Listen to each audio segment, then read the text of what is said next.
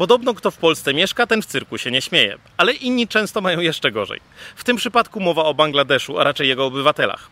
Okazuje się, że jeden z ich rządowych portali stał się źródłem wycieku danych osobowych milionów obywateli.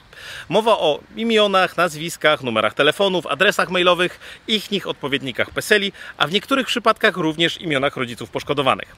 Badacz, który przypadkiem odkrył ten wyciek, skontaktował się oczywiście z ich CERT-em, ale mimo tego dane przez jakiś czas nadal dało się pobrać. Ba, być może nawet nadal jest to możliwe, zależy w sumie kiedy oglądacie tego shorta. A natrafienie na tę bazę było zdecydowanie prostsze niż może się Wam wydawać. Wyświetlały się po prostu jako wynik wyszukiwania w Google w odpowiedzi na zapytanie o błąd SQL-a. Cóż, to dopiero jest cyrk.